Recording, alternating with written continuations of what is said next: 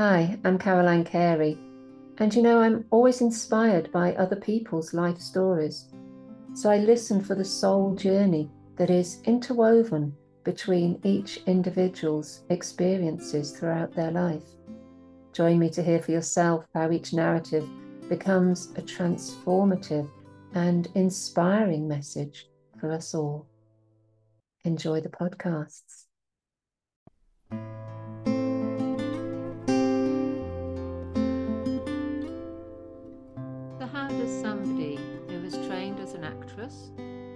Turn to heart healing and healing our relationship to money.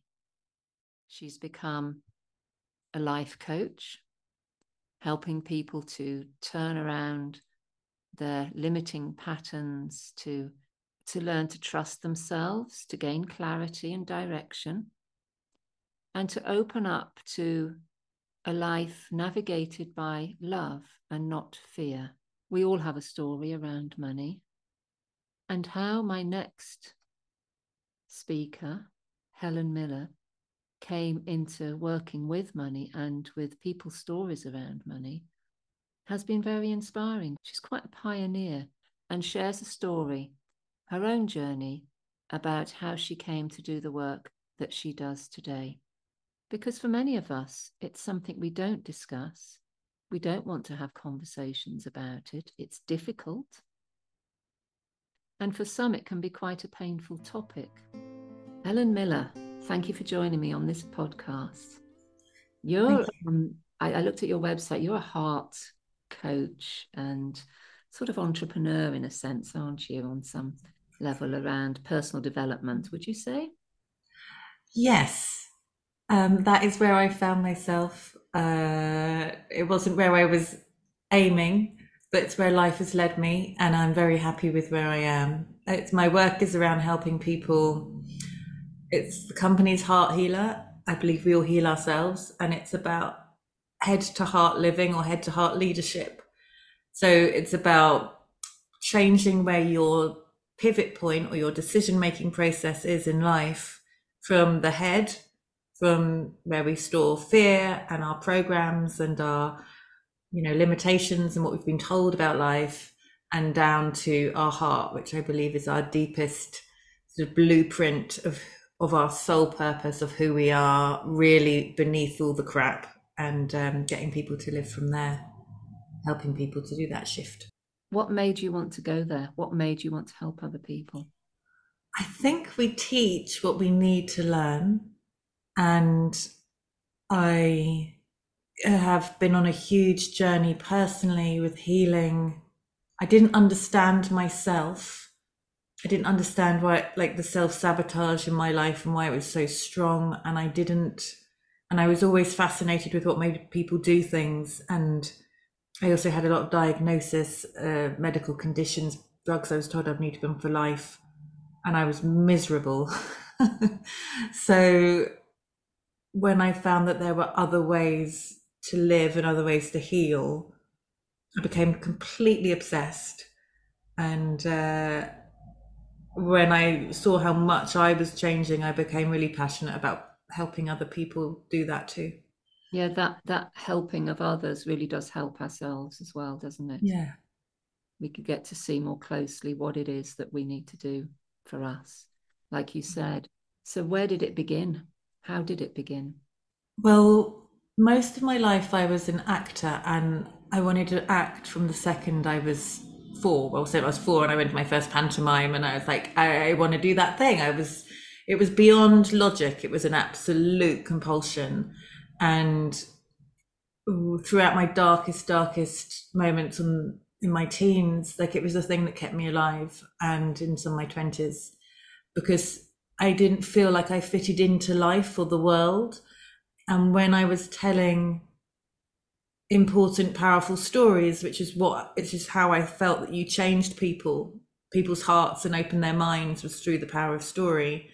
When I felt that I was involved with doing that and could lose myself in a role and find out parts about myself and parts about how life works through story and narrative, I felt alive and I felt I felt like I was breathing air and I felt like I was breathing water or dust or something most of the time. And that was, I was absolutely obsessed with acting in an unhealthy way. And I only really, I took, a, only really valued myself when I was doing that and through my work and realized that I wasn't happy, but kind of saw happiness as superfluous to life. Life gave me some pretty heavy blows. And I got to a point in my 20s where I was left with PTSD and I couldn't function the way I could normally function. I couldn't work. And that led me on a path of inquiry in a way that I hadn't really put time or effort into before. And it was a couple of years later before I had a big spiritual awakening. And I was an atheist before then. I wasn't interested. I didn't know what crystal was. I didn't know what chakra was. I wasn't doing yoga. Yeah, I get it let's come back to the pantomime because I mean, for me as a little girl, I loved pantomime. pantomime was just like, oh my goodness, this is freedom, this is fun, this is yeah, what every little girl's dream is of being when they grow up. It's to be on, and maybe not. That's that's um, generalizing, isn't it? Completely, but you know, just to be in the pantomime and dress up because I loved dressing up. You know, it was my favorite thing to do. Shape shifting, hey, right? I'm all about shape shifting and if we can shapeshift, we can take on personas that maybe aren't truly ourselves, but maybe some part of us that wants to emerge. So was was that anything to do with you as a four year old, like wanting to reach into that magical world? I mean, there's a shadow side of pantomime as well, isn't there? Yeah. I mean, sometimes where women are depicted, um, there's all kinds of things that go on in the pantomime that wouldn't be necessarily very healthy. Um, and we wouldn't want for our little girls. But what was the magic in it for you? Can you describe that?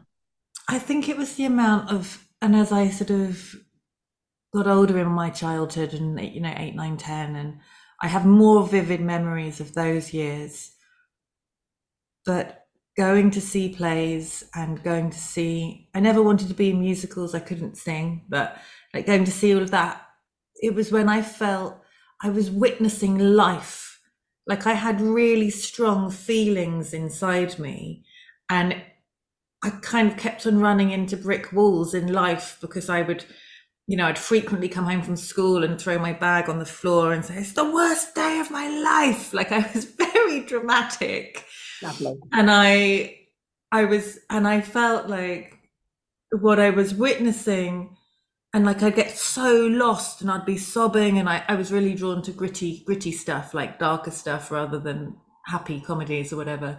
So I I felt like I was getting a match. Whereas in life, I felt like a lot of people were looking at me like I was weird and odd and didn't seem to have this like extreme passion and rage and excitement. And, you know, I can look at sort of it through many different lenses now as an adult, but I felt like I was seeing a life that made sense when I was in the theatre or the cinema.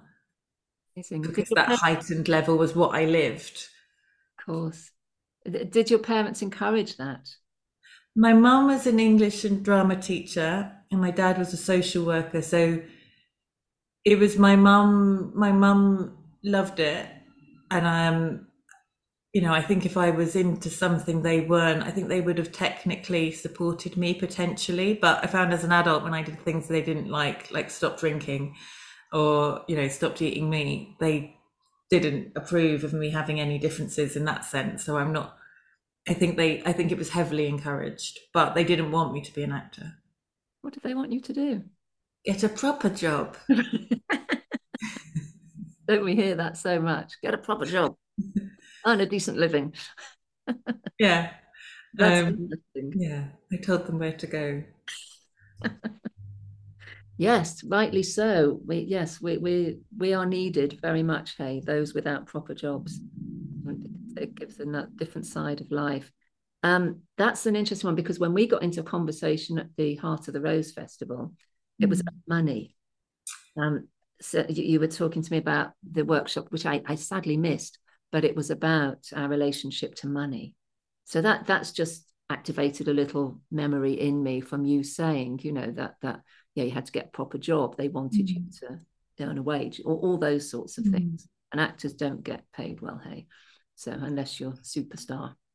So mm. why money? What is what is that about? Relationship to money. How was your relationship to money? Awful, Ooh. toxic, violently terrible, horrendous. Um I yeah, like my it, and it, so it was so bad, and I can give so many embarrassing stories about how tight and limited I was. Uh, you could look a huge amount like how I was raised and what I witnessed and the sort of like the lineage I come through and a huge amount of poverty.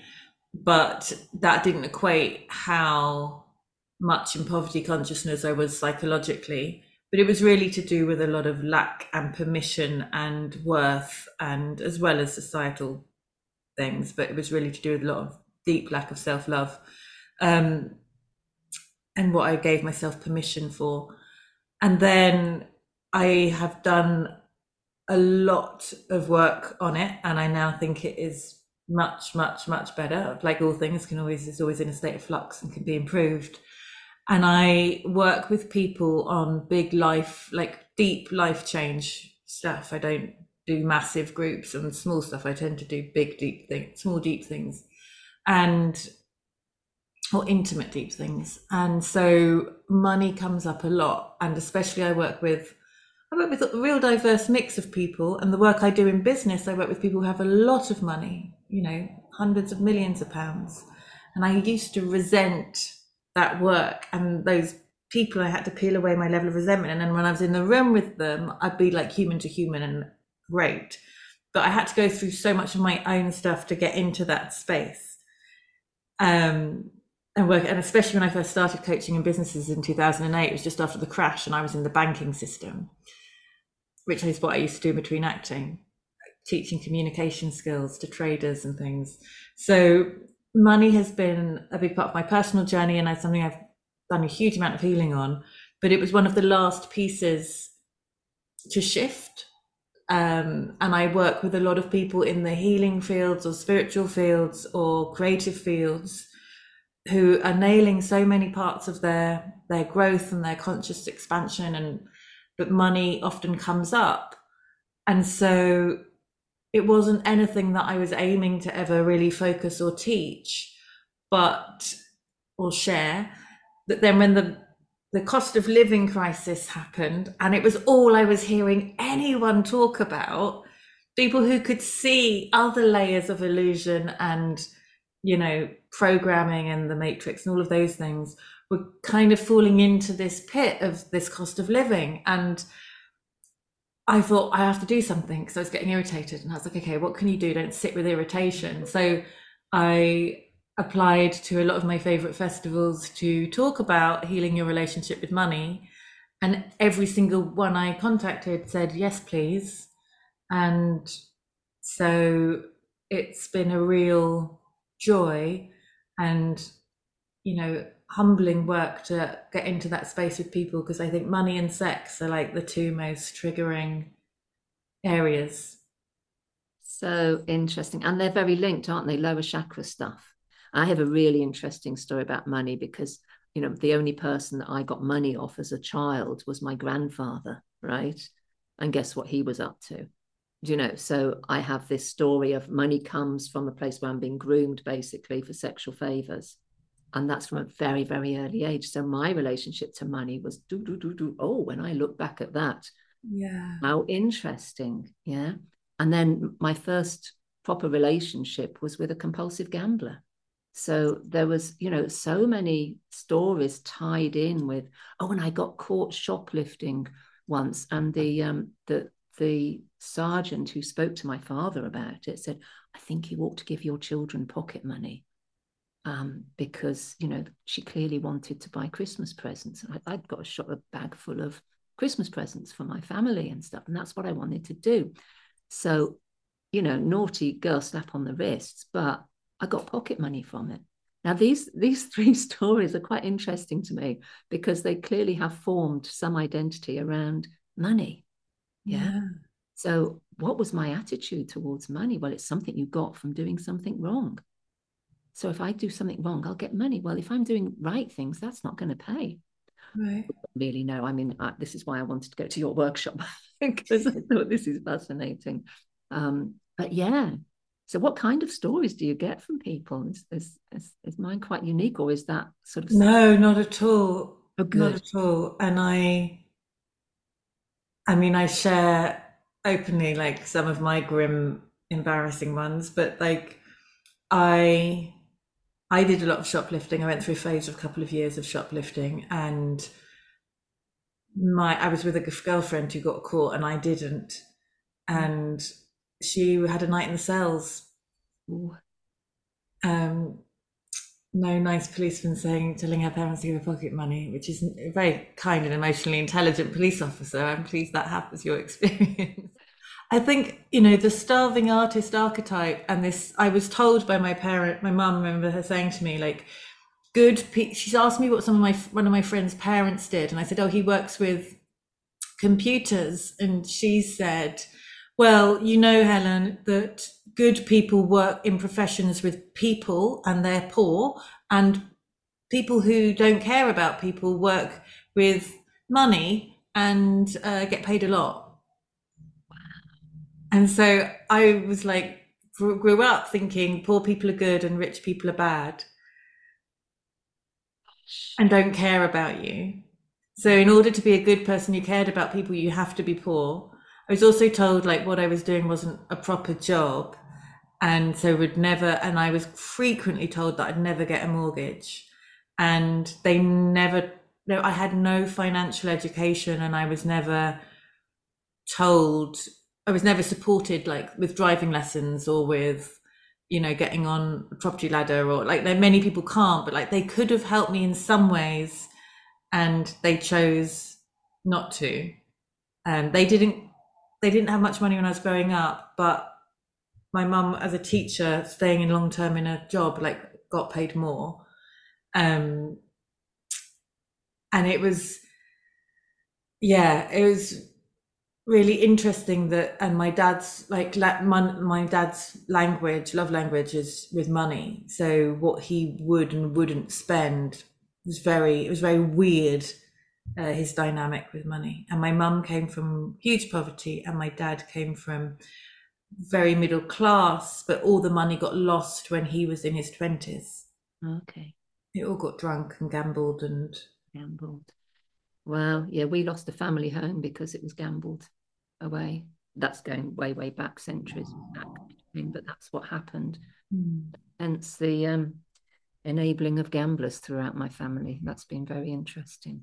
It's uh, it's fascinating to go back and look at the roots of what it is that we do today and how that's hmm. developed mm. throughout our childhoods.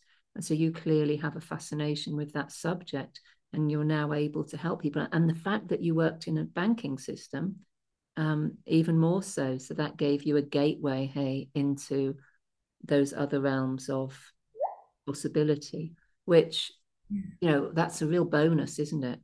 I mean, I wouldn't have a clue. I'm, I'm, um, a dyscalculia. I, I, I cannot fathom out sums and mathematics and things like that at all. So you, you clearly had an eye for that and a brain for that, and you were able to get out there and help others in that. I was teaching would I mean I, I was cheap it's not my zone of comfort um that side of finances but I can keep on top of like basic outgoings and ingoings all those things. Yeah. but I was teaching communication skills. Oh I see yeah. And uh, as an actor I was taken in to you know help people who were in a very especially in the city at that time the culture was very very alpha very results driven like you leave your life at the door we own you. Like huge tower blocks that have this that they don't accept cash inside them. You have these cards. So the card is like company like it's a special currency. And inside there they have dry cleaners they have chemists they have supermarkets they have gyms. So like you don't leave right? And so it's like these worlds and i'd go in for a day to run a workshop and then you know i'd leave and go go on tour and shoot a film or whatever and then I'd come back and do some day more days here and there. And I and then I started doing other sectors and other like I did some work for NHS and various different places over the years. I worked for so many different and I've traveled around the world doing for different leaderships. And then as my spirituality and path grew, I kept on trying to slide all my other things into the work, um, which was much more around emotional intelligence and you know deeper levels of things. And that was quite a hard push. And then when the lockdowns happened and the mass exodus, and people realized that actually, when you're not, you know, you're not in the building, you're out of the bubble necessarily. They might. There's a lot of like I spoke with a lot of clients who were, well, I don't actually love my partner. I don't like my children and and I don't have time to spend the money I earn. So what am I doing with my life? Mm. And so yeah, I guess I don't I guess I'm I'm much more comfortable working with people than numbers. Yeah. Yeah, but I'm I'm I'm also used to being around people who have a lot of money and so I'm not thrown by that I now no longer think they're bad people, which is helpful to do my work. That's very good. Yes, you wouldn't want to be working with bad people, would you? Whatever that is, yeah. Whatever that means to you, yeah. So, so how would you begin with them? How do you address the problems that they have? If I'm working with people who already have their needs met financially and aren't scared of handling money, because if we look at money, money as an energy, people tend to fall in to one of two camps if they're out of balance. They either are um, in poverty consciousness, so they're in lack. So, if you look at the attachment theory, they're anxiously attached. So, no matter how much money they have, they don't feel rich, right? So, like you look at multimillionaires who just want to keep on earning because they're scared it's running going to run out. There's not enough of it. They need it in the same way. No matter how much you show up in a relationship, if somebody's anxiously attached, they they want you to check in all the time. You can text me today, all that stuff. So that's one way. And that kind that can be their dependent regardless of how much money you have in the bank. And then the other way is that people become very uncomfortable with having lots of money or having as it doesn't actually amount the amounts are you know different for everybody. But as soon as money comes in, they need to move it and push it away from themselves so they take all their friends on holiday, or they pick up all the tab at the bar, or they, you know, they kind of like, oh, I'm going to give it to this charity, or oh gosh, and they feel guilt or shame or bad or, or bad for having lots of money, whatever that lots is, and so it trickles away, and then suddenly it's gone again. Yeah. And it's that they can you can look at it like scientists have looked at people who win the lottery that more often than not, within seven years, they're back where they were before they had the win.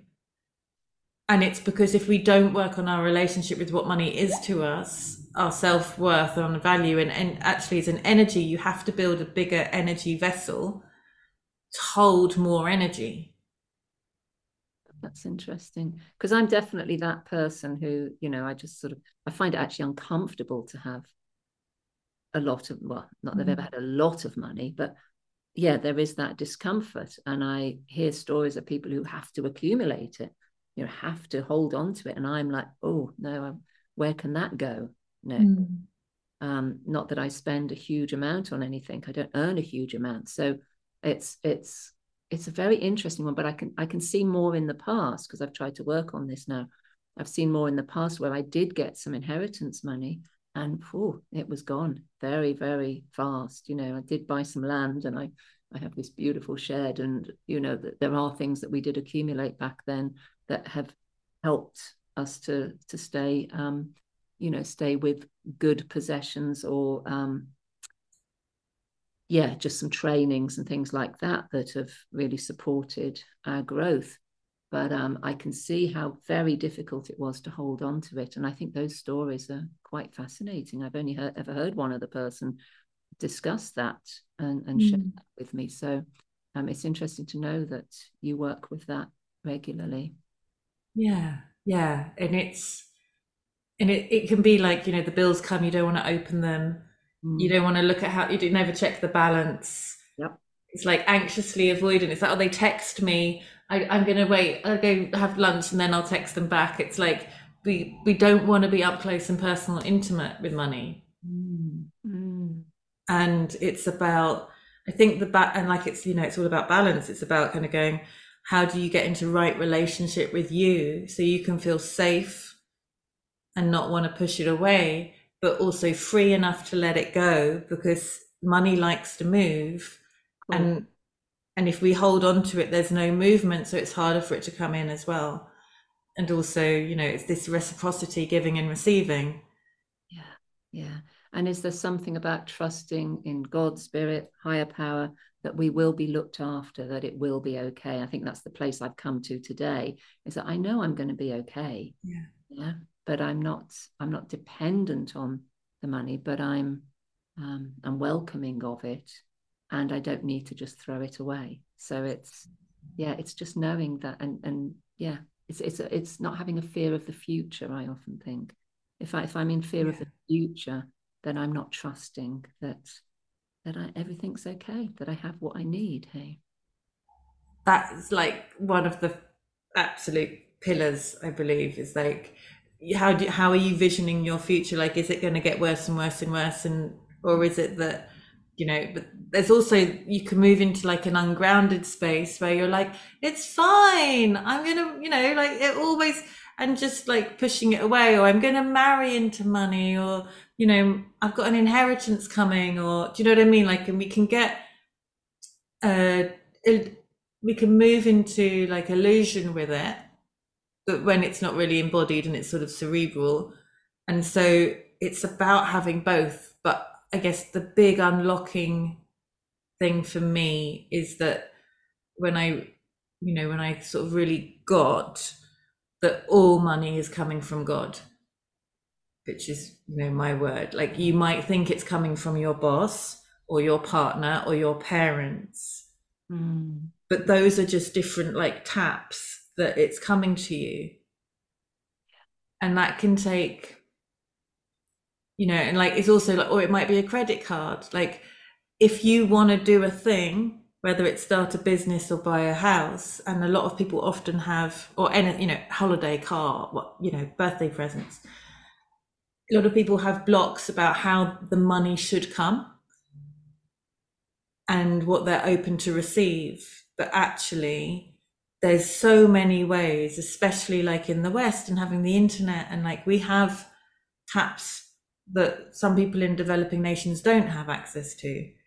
Mm. And it's like actually, you know, I don't, I don't, it's diff, this is on a case by case sort of situation. And I was brought up to like never get a credit card, never spend what you don't have.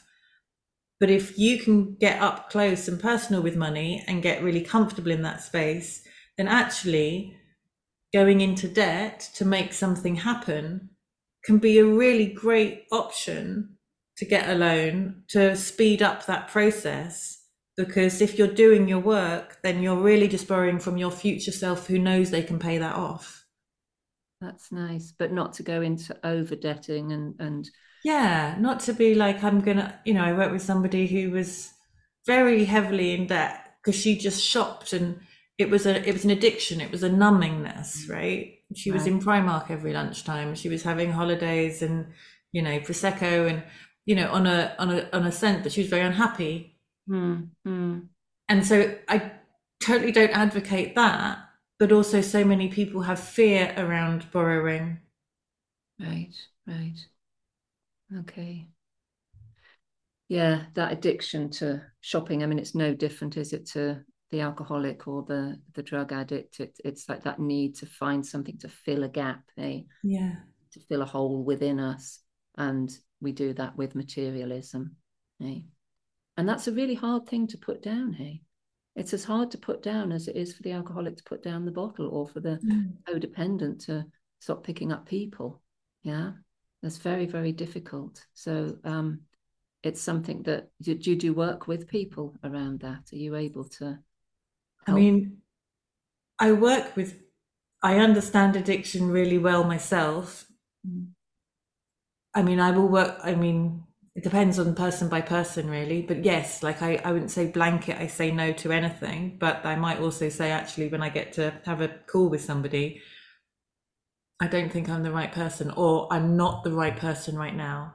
Right. They come to me when the, that bit's shifted. Um, and I have really great therapists and things that I can recommend. Yeah. But I'm not, there's nothing I'm scared of looking at. It's just about how much in my integrity and what level of support they need. And if they need, you know, a lot more hands on than I currently have time in my diary for, or, you know, there's a whole load of factors about how I choose if it's something I can, you know, really support. But yeah, like I've worked with people with all sorts of, you know, behaviors that they want to shift. We deal with money every day. And I think so often people don't realize what they're carrying around it. They're not consciously aware. And so they wonder why things aren't shifting, but actually they haven't really taken time to sit down and look. And because something's a daily habit, it can also be, you know, anything that we do daily, we can be unaware of it, like, you know, shopping or eating or, you know, exercise. Like, unless we actually sit down with somebody who really goes, like, let's have a look at this in depth, that we can really understand what's driving everything. Um, I mean, you know, money's not going anywhere. There was a time when I thought we were going to be on unicorns in 5D and we wouldn't need it, but it hasn't happened. And actually, what's, you know, that's still making money wrong. I don't think money is wrong. Like, why are we trying to leave it out of the conversation? Like, why are we doing swaps? Like, let me pay you that money and you pay that money back to me. Like, let's keep the money moving. Let's not pretend money doesn't exist. You know i think more transparency and more like getting up close and personal with money making it fun you know making it you know it's coming from god. Do you know what i mean? Like let's make it good. Yeah absolutely. And and for a lot of people i, I think they just don't like talking about it just don't want to have that conversation yeah 100% and we look at like things like the gender pay gap and mm. there was transparency about everything rather than just a sentence in the small print on the bottom of a website like things would be changing a lot faster. Not like this is our 10 year plan to get rid of the gender pay gap. just do it now. Absolutely. Yeah. And what about the fact that cash is going out, well, or seems to be? There's a big story around that, isn't it? Do you have any thoughts on that? I think it is. I mean, you can say good or bad. Uh, it is quite binary and everything. There's it can be a benefit in everything. I think having cash is really helpful. I think in terms of getting up close and juicy with money, paying with cash and getting understanding it is really helpful. I think we should absolutely keep cash alive. I don't think it is going to be possible, depend, you know, regardless of agendas, to make the world cashless. Because having traveled a lot, um, especially this year to Mexico, to Africa, to, you know, different parts of Europe, it, the agenda that we see in the UK is not the same as what right. is tangible in other places. Um, just because of infrastructure and technology, and you know, yeah. So I can see what's happening, but I think it's um, you know, people power. We're all no one is more powerful than us. Beautiful. And you know, I, I the thing that strikes me is that when I talk to my little grandchildren and what's going to happen to the tooth fairy? What's she going to leave under the pillow? She's not going to come along with a credit card, is she? You know, or uh, yeah, because like buskers now have their thing where you can tap, and I get it because they want to. People, a lot of people don't carry cash, but like also have the hat.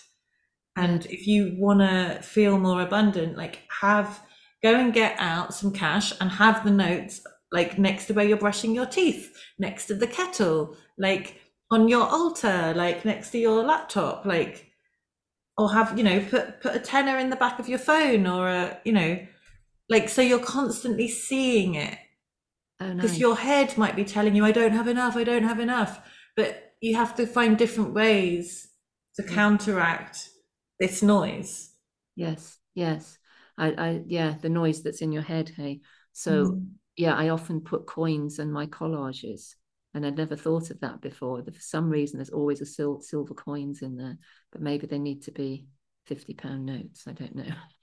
So let's come back to the heart. There's, there's a big conversation about money, isn't it? And I think it's great to have a conversation with another woman about money because I've had a lot of conversations with men about it. There's one on on this podcast platform. I'm um, two actually with guys but I haven't often had a conversation with a woman about it. But you know, let's, I'm fascinated, and let's come back to the heart where all of this is concerned mm. and the mm. relationship to ourselves. And you mm. mentioned mm. sexuality. Um, you know, it's it's a whole body experience, isn't it? Where this is concerned, and this is where you're coming from. Big heart, wanting to support, wanting to help, and also wanting to grow yourself. Hey, yeah. I think often we relate money with feeling safe Mm. And I feel, you know, very few people feel safe in the world on a consistent basis, when especially at the moment with so much change and, uh, you know, so much instability at a, at a rapid space. And also because, you know, I think this change is because there's a massive shift in consciousness happening on the planet, which is really exciting. But that also can mean that we don't don't quite know how to trust ourselves because our experience of ourselves is changing so much. Mm. And it's much easier to look externally to like money or this will make me safe or, you know, owning a house will make me safe or, but no amount of money is going to make you feel safe. Only healing will. And I think mon- I think you know money can really really help. I mean, I do this work because I'm a fan of money, rather than you know i used to be very resentful and angry about it. And i think it you know can make life much much easier. And i think especially as women you know i've been in a really abusive relationship and i wasn't dependent on him for money but i know so many people have not been able to leave jobs or careers or partners because they felt they were bound through finances to those situations. And i think what money really can allow you is a sense of freedom. And I think, you know, it's there's still places in the world where women are bought and sold. Yeah. And there's, you know, you know, you got married and you get your money went to your husband and you know somebody died and the money went to the son and bypassed the daughter and you know we have this all rich in our history yeah. and I think it's complicated, like current dynamics with finances. But I also think I think working with women and money is very different to working with men and money, and I work with both. I think the pressure on men to sort of be the provider and their worth and their value in the world being so related to how much they earn, whereas a woman, it's often to do with if she has children, and what she looks like and how attractive or not she is like it's a different burden. But i think often uh, although the paths are different i think the healing centers can be the same. Sure. Yeah yeah. It, it is interesting because i mean a, a, wife didn't own her house did she years gone by?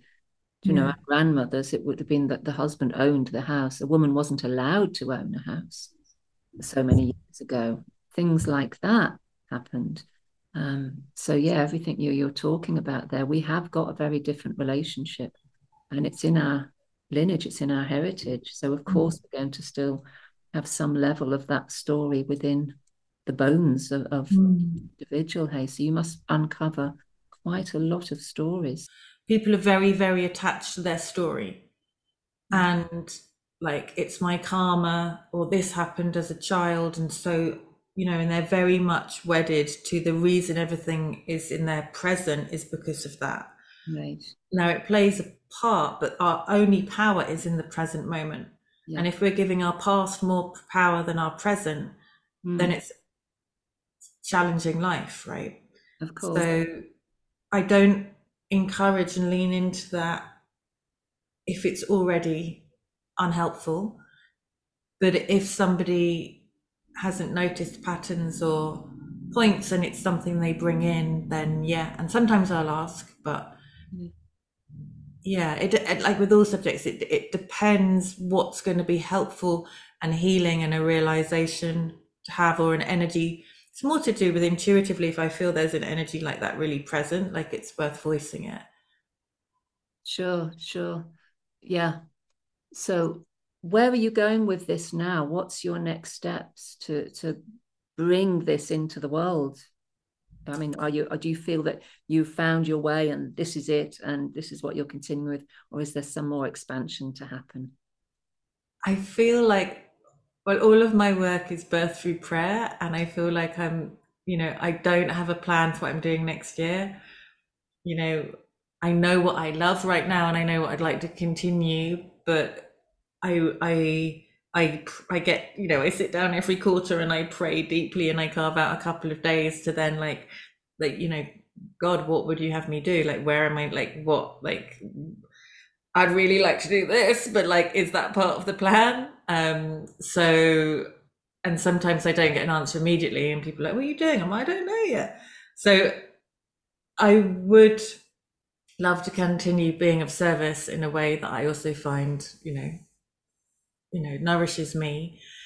In terms of working i still will be working with people one to one and at the moment i also have some groups running and whether they i'm running them again next year i'm not yet sure but specifically around money i spent last week running a course called the prosperous heart which was a offshoot from all the people i met at the talks i gave this summer on healing your relationship with money and me bringing through uh, it's really it's about emotional intelligence and creativity meeting financial intelligence and prosperity. So it's this head and heart sort of merge like how do you have a heart-centered conscious business or be heart-centered and conscious and in your prosperity and your creativity and whatever you're doing and that to be you know and that to be financially rewarding and and more abundance in that space. So it's for it was four days of me sharing business acumen but from a heart-centered way and tools and tips and tricks and exercises about time like how to manage your time and how to you know also i mean like there was so much in it. So that is now going to be available for people it's being edited at the moment for people to work with and download and buy and run in their own time. And where I go next, other than that and my one to one work, I'm not sure. Okay. I'm not sure. But you're um, trusting. You're trusting. I am trusting. Uh, the one thing I know I'm doing that's open at the moment is on the 11th of November. I'm running a cacao ceremony in Hastings uh-huh. on peace, passion, and purpose. Okay. Yeah. Cool. And you live in Hastings in East. I do. I do. I'm not sure. I'm in a place of transience in my life, so I'm not sure where I, if, how much longer I'm here. I need to move shortly, um, and I'm not sure if I'm looking at here, London, and Brighton at the moment. Okay. Okay. I'm not sure where I go next. You're trusting. Yeah. Open to the universe to show you. Yeah. And that's a lovely way to be. That's how I landed in Hastings. How how did you end up here? It's a lot of fire engines in the background, isn't it? the beauty of this flat is I'm opposite the sea, but there's the main road with all the. Um... Oh right, oh right, yeah.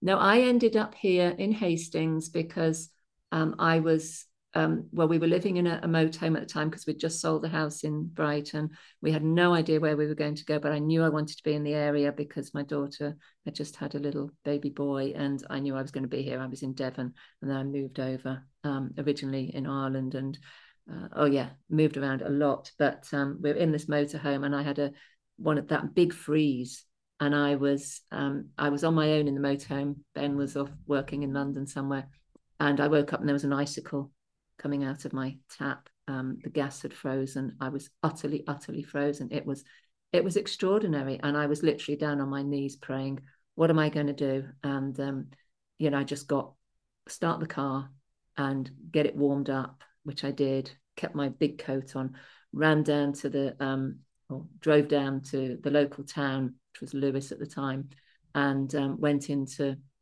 a cafe, used the the ladies toilets to um, brush my teeth, have a wash, change my clothes, get out my pajamas, and and uh, went and had a nice big cup of um, of, of uh, hot chocolate, I think it was, and a croissant or something like that, and just warmed my body and just you know, continued to pray and pray and pray, God, where would you have me be? Because this isn't where I'm meant to be right now. Much as I love being out in the wilds um, with no neighbours, it's like, no, I want neighbours.